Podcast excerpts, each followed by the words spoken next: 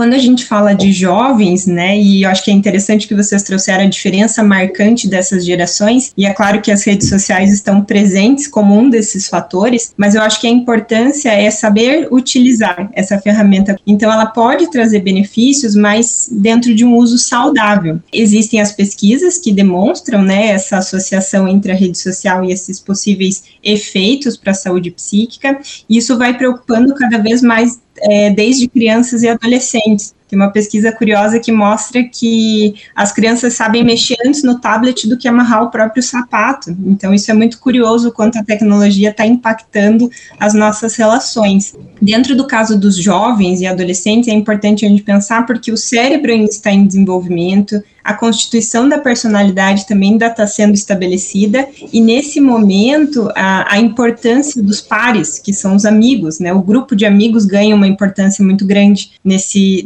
nessa fase de desenvolvimento. Então acaba que as redes sociais também, de alguma maneira, estimulam isso, essa necessidade do pertencimento ao grupo, a dificuldade de estar fora, de repente, para os adolescentes. Então, acho que são problemas que a gente pode ir detectando e acompanhando em relação aos jovens e adolescentes adolescentes.